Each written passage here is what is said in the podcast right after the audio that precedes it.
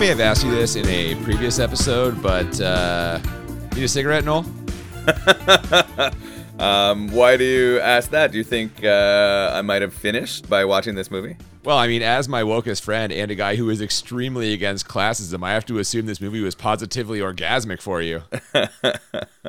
I don't know that it made me aroused as much as it did make me uh, thoughtful. This was uh, one that I wasn't expecting this to be the plot of this movie, to be honest. What were you expecting? I don't know. I thought Rowdy Roddy Piper was going to be running around just kicking ass or something. After watching, uh, what was the other movie we watched with him? Hell Comes to Frogtown? Yes, after watching Hell Comes to Frogtown, I just expected that he had super semen in every movie that we watched with him.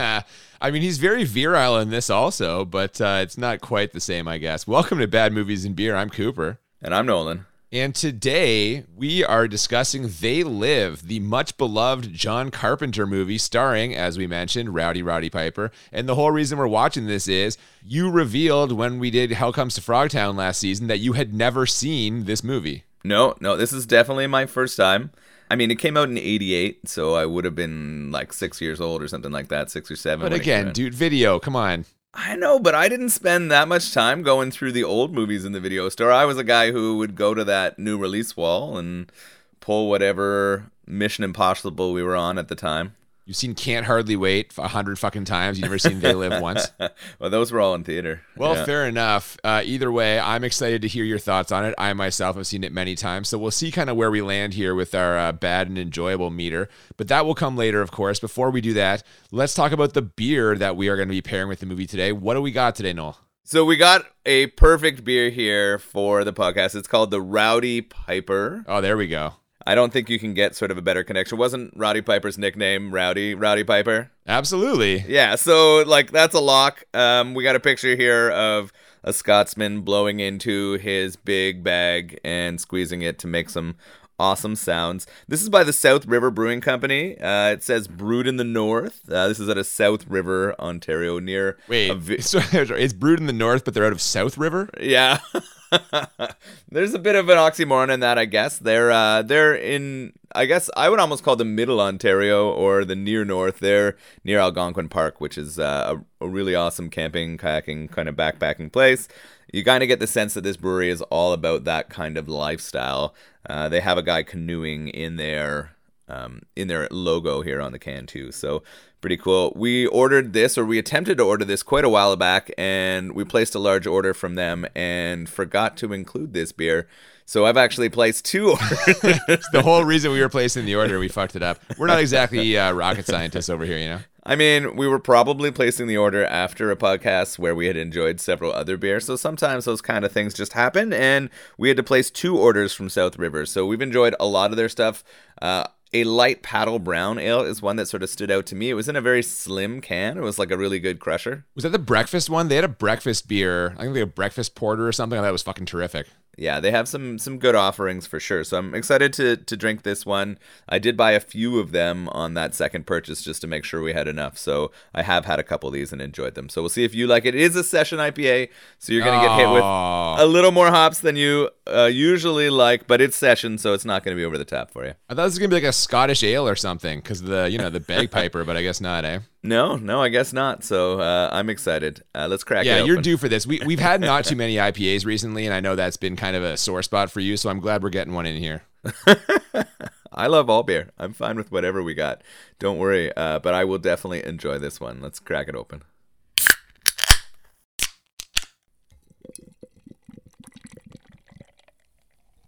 After the Universal logo, we fade in on a heavily graffitied wall as the sound of freight trains in the background herald the arrival of the one and only Rowdy Roddy Piper, playing the role of George Nada. Apparently, we don't actually learn the character's name, but that's what it says in the credits. A man who is apparently living the life of a common hobo. Maybe more like an upscale hobo, actually. He's got a backpack and bedroll with him instead of a bandana tied to a stick and we can infer that he made his way into town by stowing away on one of those trains. yeah.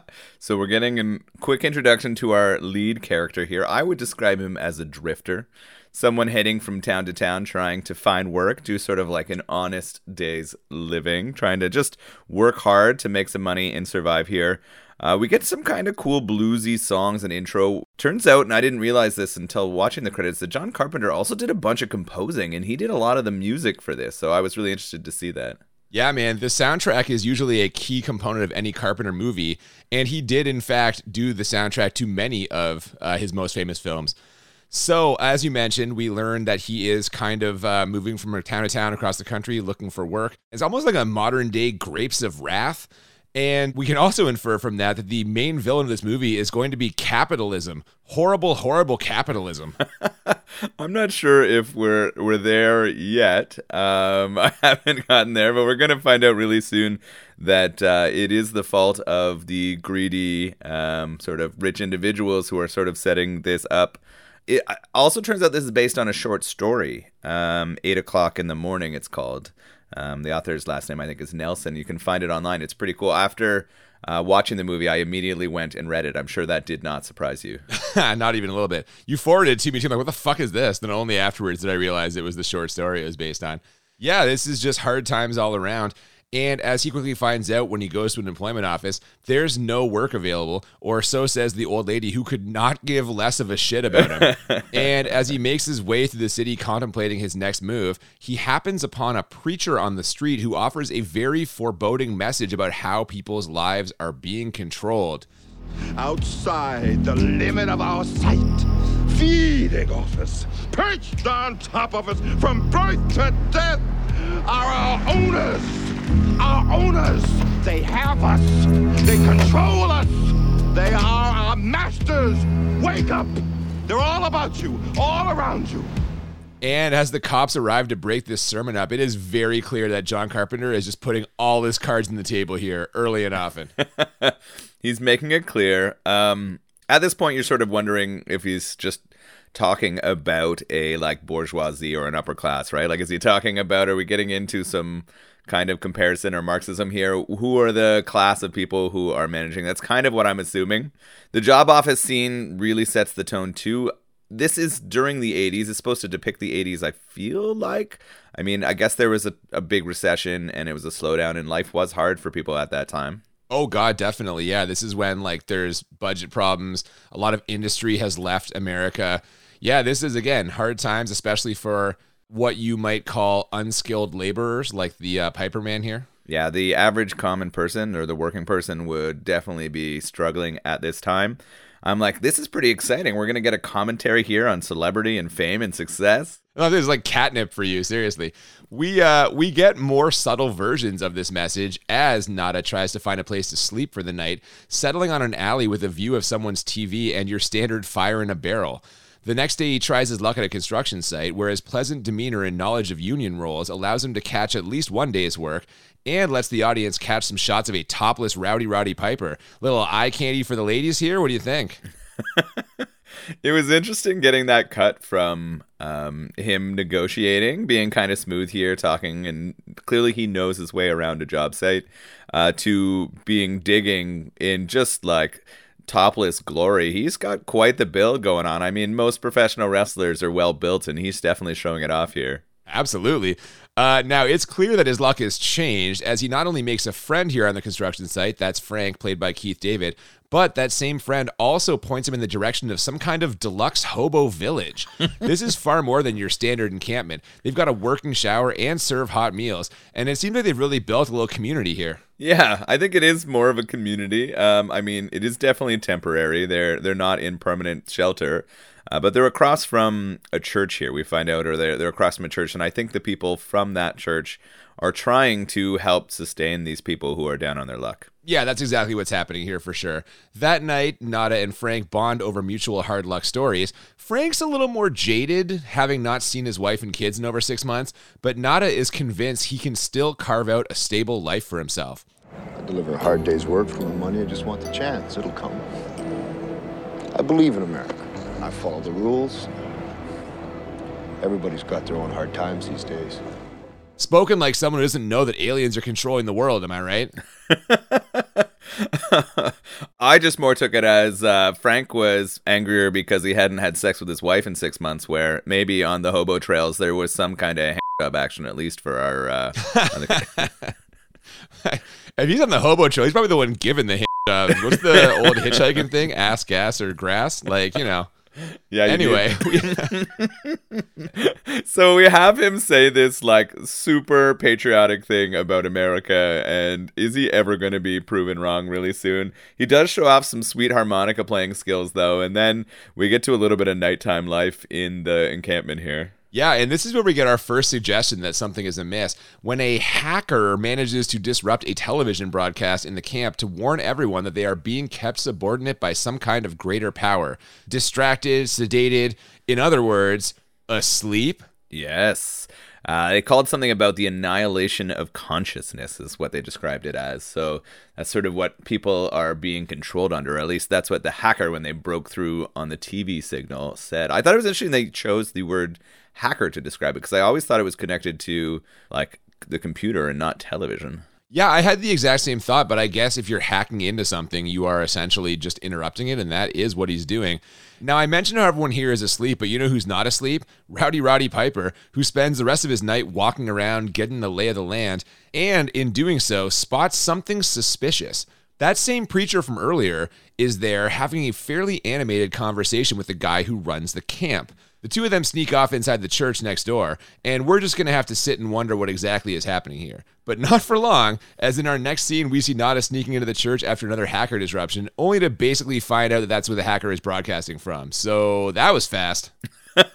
the resolution here was pretty quick. Um, we go from being kind of curious about what's going on to finding out very quickly that the people at the church and the guy running the encampment and that preacher all believe that there is some power or some force that is controlling everyone. And they're even describing themselves as cattle here, which is interesting. When he went into the church, I was wondering whether he was going to be able to save everyone with his super seed again. This is where it was popping in. I was like, I mean, the rebels are going to need soldiers, right? So I guess, you know. you can't fight it. I think maybe that's a rider in all of his contracts. He just has to uh, have all of the children. the highest sperm count in the movie must be his character. Yeah. Yeah, I'd write that. Well, his curiosity is piqued now, so he spends the next 12 to 16 hours sitting and watching the church with binoculars. Dude is in one spot for literally a day and a half here. Also watching the church, a pesky police helicopter whose presence causes everyone to scatter out of there mere seconds before a whole lot of cops show up. I'm talking uniform officers, SWAT, they even bring a fucking bulldozer in to destroy the camp. And you mentioned earlier allusions to like Marxism. I got real SS vibes here, especially when they start viciously beating the blind preacher and that old guy from the TV. Yeah, definitely looking at sort of a fascist controlling uh, situation here with the the police force. Definitely trying to put down these people who are sending out a message that maybe there is a controlling class here. Um, what did it say inside the church when he broke in there? I just thought I would bring it up. Oh fuck, I don't remember now. It was something about um, we sleep. I don't remember now it said they live, we sleep. When I, I There just it thought is. Yeah, they're throwing to the title, right? I just thought it was good. I know, you always like it when someone brings up the title in a movie. It's not the same here because they don't say it, but I think they were throwing homage to it. Maybe that's why it didn't stick with me. Um, Rowdy Piper springs into action here, grabbing some kid and getting him away from the cops by breaking into a nearby house. They hide out until the heat dies down. The next morning, Nada surveys the wreckage left behind where the camp once stood. We quickly see that inside of the church has also been torn apart, but the secret compartment that Piper found earlier remains untouched. He breaks in, grabs a box of the sunglasses they are manufacturing, and finally tries a pair on after heading back into the city. And this is where the movie really picks up. Um, I like that it went black and white. I like that it grayed out the world a little bit. These glasses somehow take out the color, kind of hide, and then almost all signs and other things they're seeing have a hidden message behind them. And I quite liked it. They say things like purchase, buy, buy, buy, right? All of those things that are promoting capitalism. Yeah, I think Procreate was one of them too. I think there was like, you know, Yeah, definitely. Uh, I think it was called Marry and Reproduce. yeah, that's what it was for sure. No The, independent uh, thought. Uh, buy, consume, watch TV, stay asleep, submit. There you go. And of course, the most famous one is Obey, right? That's the most famous one from this. The the sunglass effect here is just delightfully low budget. It's literally just black and white shots, like you said, of what we're already seeing, but with those hidden messages revealed. But uh, once he spots a member of the ruling class buying a magazine, we get an incredible look at the makeup effects that we're going to be getting a whole lot more of as we go through this one. And that was fucking hilarious. It was interesting. The first time I saw it, I wondered if the people who had a hidden identity, or I guess they're aliens, we find out shortly, um, were robots. They almost look robotic to me in their makeup. It almost looked like their eyes were metallic and had wires, and then their face had. Oh, the on eyes are yeah, the eyes are the biggest problem with this. They're basically fucking stationary, like uh, half a ping pong ball spray painted gold. so you didn't love this effect. Huh? I mean, it's iconic, and like I, I I appreciate it for its relevance in pop culture, but it's not a great effect. Come on. See, I I thought it was actually pretty good. I like the um, effect of showing that it was someone else, and it did seem simple. Uh, but the black and white, I think, makes up for a lot of the like faults in it. Right, the fact that they decolorized it makes it seem a lot more realistic than if it had been in color. I think. We do see them in color later on, though, so I don't know. Does it still hold up when we see them later on? I think so. I don't know. I, I I didn't dislike the makeup choice. I thought it was fairly effective. All right, fair enough. Now, he actually handles seeing these creatures pretty well. The character, I mean, Piper's acting is extremely wooden here. Although he does start melting down a bit when a lady bumps into him in a grocery store. Excuse me. You know, you look like your head fell on the cheese dip back in 1957.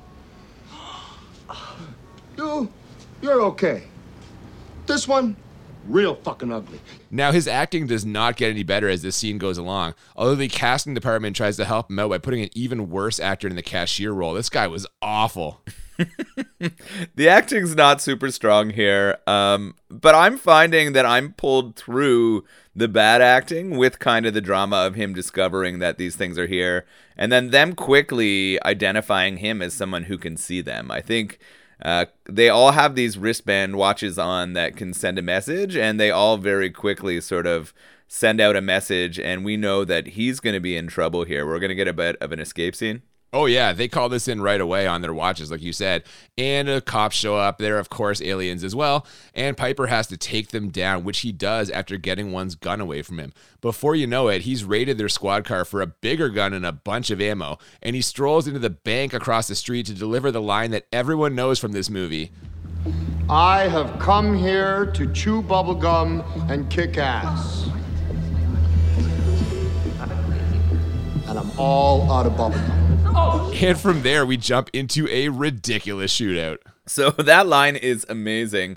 I had heard it obvious well, not obviously. I had heard it before and had no idea that it came from this movie. So it's something that I guess um, pop cultural wise, this thing had transitioned beyond this pretty far. It is interesting that he chooses when he's trying to escape to go into a bank and start a shootout. I question that move. Um, he starts firing off at people. He's not killing the humans, but he's killing all of the aliens that he can find and see. Um, but one of them he goes to shoot, and then somehow they disappear. Yeah, I guess in addition to communication, these watches also allow the aliens to like teleport or something. Um, they also, as we see when he sneaks at the back when the cops arrive, have these like surveillance drones flying around that really show off all the incredible potential of 1988 FX. Yeah, this is pretty bad. The They're drone so- itself, they're so bad. the drone's really bad. It, it reminds me of some bad effects out of like a 1970s sci-fi It's show. like Mars say. attacks, man. It's like the Mars attacks ships. Yeah, he blows one up though and sort of tries to run away. He's having trouble kind of escaping until he decides to carjack somebody. Yeah, I was just thinking actually when I was watching this, we're about halfway through the movie at this point, and I felt like something was missing. And that would be the love interest who we meet after he has to essentially carjack her, like you said, to get out of there. Her name is Holly, and she's played by Meg Foster, who, if this isn't her most memorable role, it has to be Evil-Lyn from Masters of the Universe, which I really, really hope we cover sometime. And I have to say, I feel like just by casting her, they kind of gave away the ending of this one because this actress has a face that just looks evil. She does have a remarkably blue set of eyes, one that sort of like seems not like it should be real. She almost looks like she has fake colored eyes. Yeah. And it does make her suspicious for sure. She also had the 80s hair that makes every woman suspicious to me. Stern face, too. yes. Oh, yeah, definitely. She looks like she would spank you. Well, she almost spanks fucking Piper in a minute. He tries to tell her about the whole aliens controlling the planet, tricking humans into subservience thing here, but she, of course, doesn't believe him. In fact, she waits until he's slightly distracted, then breaks a bottle of wine over his head and pushes him through a plate glass window. They're on the top floor and her house is on a hill, so he falls two stories, then rolls down said hill, eventually coming to a stop on her concrete driveway, and he's basically fine. He is out of there before the cops arrive. This was not super believable. No, and it happens really fast. They go from her like following along and agreeing to everything that he's said to out of nowhere smashing that bottle over his head and easily shoving him through a plate glass window. Um, I thought maybe she would try to call for help or something first, but no, she just throws him out there. She thought she killed him, and she probably would have in real life because he does, like you say, go for an insane tumble. But somehow he's able to get up and escape from there, uh, and he's off. What he's upset about, though, is he's left his glasses behind. It's true. So he has to walk all the way back to the city to find another pair, which he does. Impressive considering he should be paralyzed if not dead. But when he gets there, he swings by the construction site first to find Frank. Frank is like, get the fuck away from me. So he just keeps staggering around town while everyone is looking for him. His picture's on a wall of TVs that he literally walks past. This isn't a full Nick Cage escaping the FBI and National Treasure 2 level of ridiculousness, but it's fucking close. it is true. And the fact that there should be robotic drones out there or helicopters finding him pretty quickly, it's funny how much he escapes here. I mean, maybe in the 80s it's a little easier to blend in, but someone should have pointed him out. The interesting thing was he went to Frank without those glasses, so how would he know that Frank wasn't one of those people? I guess he uh, kind of got caught up in that raid too or ran away. Maybe he assumes that they only have wealth or they can only be wealthy. I mean, that's a great point. Maybe yeah, maybe he just wanted to like have a place to lay low and kind of heal for a bit before he went and got the sunglasses again. But I don't know. That's a good question. He does go retrieve that box of sunglasses now in what is basically a straight padding scene, and he finally convinces Frank to put them on and see the truth. Uh, this does take some convincing, though. Try these on. Look, you crazy mother. Put these on. Hey, stay away from me. I'm telling you, you dumb son of a. He calls him a crazy mother. In fact, Piper basically has to kick Frank's ass to get him to wear the glasses, which he does after an extremely long, dirty fight. This fight is hilarious and super long. It feels like a wrestling match, right? There's so many, one of them is winning, knocking the other down. We think somebody's out, and then at the last second, they get back up. They kick the living shit out of each other. Yeah, man. There's so many times that uh, Piper gets kneed in the dick just over and over again. it's pretty awesome. Um, I'm kind of shocked at how long it goes. Like, I have a whole page of notes because it just wouldn't end. It's like six minutes long, man. And let's not forget, he just fell out of a second story window and rolled down a hill. So I don't know how he's doing this. Uh, they are in especially rough shape once this is done, and they decide to heal up in a Fleabag hotel. This is Piper's chance to unleash the full range of his acting potential. First, he fires up in anger when Frank starts questioning what they're going to do. Then later, he snaps off a somber monologue about his troubled childhood. Did either of these convince you that he should have done more film work or. um, no, actually, I had a point in here where I was like, in my notes, I said his acting's been okay, but this scene, this story, the daddy story, is real rough. Like, this ends it for me. He's been able to kind of convince me he is an effective, like, I don't know, working man or hobo so far, but he is not pulling off this dramatic hero. You forgot to mention that this fight gets capped off with him pinning his friend Frank and putting those glasses on him. It wasn't until after the three count that he slides them over his face, which I thought was funny. he doesn't count three, but like you said, I definitely saw some wrestling moves in here for sure. So it's a very Rowdy Roddy Piper esque fight. Um, Frank gets a visit from Gilbert in the lobby. That's the guy who was running the camp from the beginning of this movie. And he says that the rebels are going to try to give the world a wake up call and tells them to be at a meeting tonight. That's where we head next. As a glasses wearer, you'll be happy to know they've finally perfected a contact lens version of the sunglasses that let you see the aliens. And as a communist, you'll be happy to know the anti capitalist sentiment is running strong. uh, yeah, we have a rightful rebellion building here trying to get back the freedom um, that people, all people, rightfully deserve. It's clear that these aliens and their capitalist agenda are taking over the world and making life not great for the average person. I would like to get my hands on a pair of those glasses or contacts at this point. So you admit that you're a communist? No, no, I didn't say that I was a communist. Do I feel like capitalism has gone awry? Absolutely. All right. Uh, that whole wake up call idea sounds good on paper, but the rebel group still hasn't been able to figure out where the alien signal is coming from. One guy who works at a TV station thinks he may know, but a very special someone that you'd never guess would be at the meeting says, No way, their signal's clean. KRDA is clear. The transmission is going out clean. The signal's coming from somewhere else. It's Holly, of course, and she reconnects with Nada right before the cops show up and wipe out everyone at the meeting except our main characters. What are the chances? Yeah, something's not right here. How come she's there and knows what's going down? The way that the cops storm this place is fucking hilarious. An entire wall explodes and they just come pouring in. We know that there are cops that are both aliens and not aliens. They kind of all work on the same side, though. The ones who are not aliens have been convinced that uh, these people are terrorists and they're up to no good everyone starts getting mowed down. Like everyone starts getting taken out here. We are losing like all of these rebel people, and you're kind of wondering whether Frank and Roddy are next up here. Are they going to get taken out? Well, they almost do. They're cornered in an alley, but Frank starts fiddling with one of the alien communicator watches the rebels manage to get their hands on, and whatever he does causes a malfunction that opens a temporary gateway. Now, with no other options, they both jump through it, and they end up in what appears to be some kind of weird combination bunker slash banquet hall, but I think it's actually the TV station. I think it's underground uh, tunnels. So they end up in this tunnel, and apparently these tunnels kind of move throughout the city. We didn't know about them, but they've been there the whole time. And I guess this is how the aliens move to different places. You're right, though. They do end up in this banquet hall, and it looks like what we have are the aliens with the sort of top humans who are working with them, and their capitalist machine is working. These are like the big economic players here. Yeah, this is where they and we find out that there are humans on Earth who are not only sympathetic to the alien invasion, but are actively assisting in it, which to me feels like another allusion to World War II.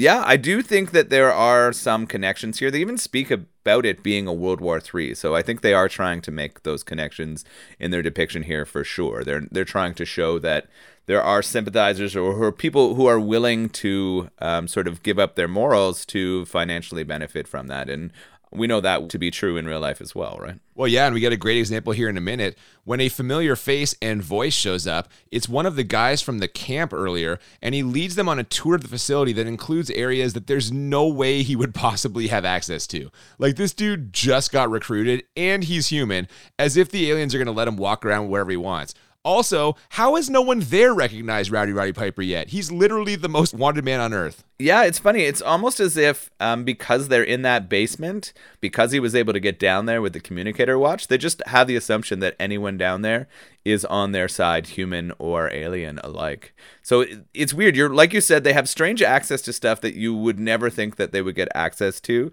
Uh, they they do go to this sort of fancy meeting, and then they also start going to see like the teleportation place where they head back to their own planet and some oh, of the other fuck, kind of dude, that scene was incredible. Yeah, so that one was kind of special. It was a bit of like a Star Warsy homage almost, where someone gets like, or maybe more Star Trek. They they stand on a pad and get teleported through the sky as a like a beam of light. Definitely. They also get to see the area where the signal is being broadcast and literally a news studio where fake news reports are being put out by two alien news anchors. Now, Nada and Frank know they're never going to be this close to the signal again, so they quickly kill a couple of guards who ask for their access cards, then turn their gun on the human traitor. He tries one last time to convince them to switch sides. You still don't get it, do you, boys? There ain't no countries anymore. No more good guys. They're running the whole show. They own everything, the whole goddamn planet. They can do whatever they want. What's wrong with having it good for a change? Now they're going to let us have it good if we just help them. They're going to leave us alone, let us make some money. You can have a little taste of that good life too. Now I know you want it. Hell, everybody does. Admit it, you'd be a little tempted, wouldn't you? I'd be a little tempted. I don't know. Um, I think not. I think not. I'm on Rowdy's team. I think this is something that's happening currently. We don't want to get too geopolitical on this uh, this show because it's supposed to be a comedy podcast, but definitely capitalist economic class is superior to countries at this point, and they're running the show. I knew it. I knew this is right up your alley. Oh, absolutely. I am all in on the narrative of both this short story and this movie. I I believe we need to talk about this way more than we do, and I think any opportunity to do that is great. I'm I'm super excited here. Oh my gosh. Well, the jig is up now, and after this guy teleports away, Nada and Frank try to stealth their way up to where the signal is being broadcast while avoiding killing the human employees and also looking for Holly. They eventually find her randomly wandering a hallway, and Nada is convinced he saved her life. But what he's actually done is end Frank's life as Holly pulls out a gun and shoots him right in the head. Turns out she's one of those human sympathizers, and this would probably feel like more of a betrayal if she hadn't only been in like five minutes of this movie. Yeah, this was interesting to me.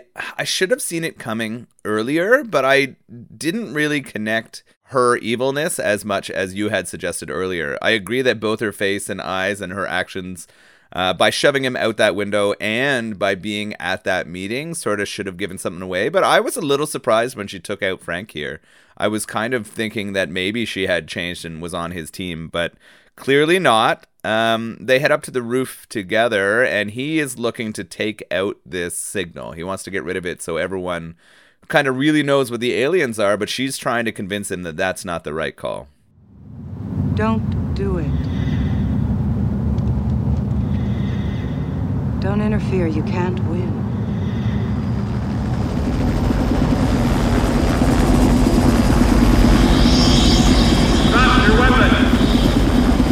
Then wait for the dish, or we will open fire. Come inside with me. 10 seconds. he takes this really hard, which again to me is so surprising because like at this point we haven't had a chance to get invested in her and I have no idea why he's invested in her either.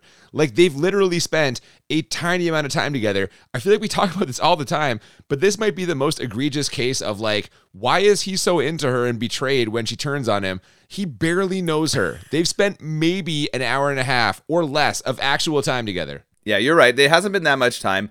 I actually didn't take it as um, him being upset about her betrayal. I thought he was more just upset that he got Frank killed. I felt like he was like blaming himself for putting Frank in that position and having Frank go down.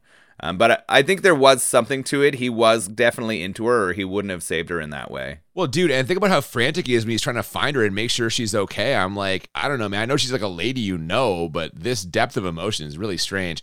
Uh, he still shoots her though, and even manages to destroy the dish before he's gunned down by a helicopter. For some reason, even though the helicopter is beside him, when he gets shot, he falls straight back. And what's even funnier is it's exactly the same way that Holly falls back when she gets shot. It happens like 30 seconds later. Carpenter must have really liked that shot for some reason. The camera was just in the perfect spot, so the angle was great each time it happened, right? I don't know. They had the, the crash mat set up so that they were falling perfectly into that spot and it was going down. I did like that he got taken out at the end, though. We didn't really get a happy ending. Well, someone kind of gets a happy ending here in a second, but uh, not the one that they expected. yeah, man, capitalism always wins. No, don't fight capitalism. That's what we've learned from this movie. well, I don't know that that's true. I think that the aliens get exposed here at the end, and I think that the people are going to rise up. No, you're right, Noel. Capitalism loses. That's why uh, we all live in the USSR right now. Uh, there's why is there an argument for the USSR? Well, I'm just saying, you're talking like I think capitalism can lose. Well, it fucking didn't lose the Cold War, did it? We probably shouldn't be talking about it. No, this isn't the conversation we want here, and it's not a nuanced one enough or a nuanced opinion enough to make it valid. So it's okay. oh, stop it. Well, yeah, as you indicated, with the satellite destroyed, the alien signal is disrupted, and humans everywhere can suddenly see the creatures in their midst, including some naked lady who was riding what she thought was a human. Hey, what's wrong, baby? And that's how we end the movie. I do think it's amazing that we end with the first shot of nudity in this entire film a topless woman riding hard on some guy, and then all of a sudden it transitions into an alien getting boned, and he gets off, but she very quickly uh, loses her lust for this kind of interaction. God, man, this is a very Carpenter touch, this kind of like comedic thing. Although to put it as the very last line of the movie to me is like hilarious and really kind of came out of nowhere. Nice note to end on, I think. I thought it was really funny. I liked the note too. He he wasn't gonna let us go out uh, in full dramatic style with our dead Piper on the roof. He had to go out with the aliens being exposed all over. This is where I think the message though is that people will rise up and sort of overcome this alien capitalist race because they know they're there now and we're not going to stand for it. I mean, yeah, they've been woken up, so it's certainly possible. And uh, we're in the credits. There's a little more of that kind of 80s riffic uh, score there in the background. Yeah, man. Like I've seen this several times. This is your first viewing. Uh, do you want to tell us what you thought now, or should we just go into the ratings? Yeah, we can go straight into the ratings. We can talk about it together. All right. Well, the way we always do this, we rate the movie on a scale of 1 to 10 two times 1 to 10 for how bad it is, 1 to 10 for how enjoyable. And the goal is to find movies that are a 10 out of 10 on both scales, or what we call the Crit 20. And uh, for me, I am not nearly as anti capitalist as you. But this is a good premise that is no less relevant now than it was in 1988. The alien effects, on the other hand, those might be a little less relevant than they were in 88. Like I know Carpenter works on a budget, but damn. I think you there you have something with the alien effects here. Um, I'll get into. I think that it is probably more relevant now than it was in '88 in terms of the the storyline or the concept for sure. I think that we are at a place where the distribution of wealth is way more into a smaller percentage of people and people would suggest that they are controlling most of the messaging and things that are happening. So I think it's interesting. All right, man. You just keep standing on that soapbox. There are a few issues with the story. Like, there's no way Nada wouldn't have been caught when everyone's looking for him, especially when he's in the control center, like I said. I also don't know why he's so concerned with Holly and her well being. She is barely in this, and she also broke a bottle over his head and threw him out a fucking window. Maybe let that one go, dude, you know? Speaking of Rowdy Roddy Piper, this is unequivocally his best acting role, but he's still not great. Better than Hulk Hogan, like that much is clear after we watched No Holds Barred. but could a Schwarzenegger or a Stallone have done a better job? You know, Chuck Norris, maybe. I don't know. Uh, I only have this as a seven bad, but if you have it higher, you'll get no argument from me. yeah. Um, so this was my first time watching it. Um, I obviously hadn't seen it before. I thought that there were some critiques you could definitely throw at it. There was some overacting for sure, um, especially the time when he was talking about his background and father. He just couldn't pull that off at all. um, him being a brooding kind of like hardworking homeless guy who believes in America, I could be sold on, right? Like that was something that was working for me. Um, I found at times it was a little bit slow. And I think that was more just the style of the movies in the 80s. We've kind of grown used to more action, although there were some good parts in there with the funny fight and the bank scene and some of the like escape chase stuff. I really, I, am going to get into the things I enjoyed, but obviously the concept itself and then the music and the tone worked really well for me. Um, I thought the makeup at times were problems, but I actually quite liked the aliens. I like the way that they were depicted, and I liked the color change glasses. I like that it went gray, and then we also got all those subliminal messages. So when I had this on a bad scale for my first watch, and maybe this is the uh, anti-capitalist in me, is I had this as a five. Oh my gosh! I'm not even sure this is a bad movie. Yeah. I think this is actually a decent movie. Uh, it's fairly neutral with my five ranking, but um, I don't even know if this belongs on our podcast. You know, I wondered if we get some pushback on that, but my defense for that is it stars Rowdy Roddy Piper. I mean, you name those other people. He looks like he deserves an Oscar compared to the Hulk Hogan performance from No Holds Barred.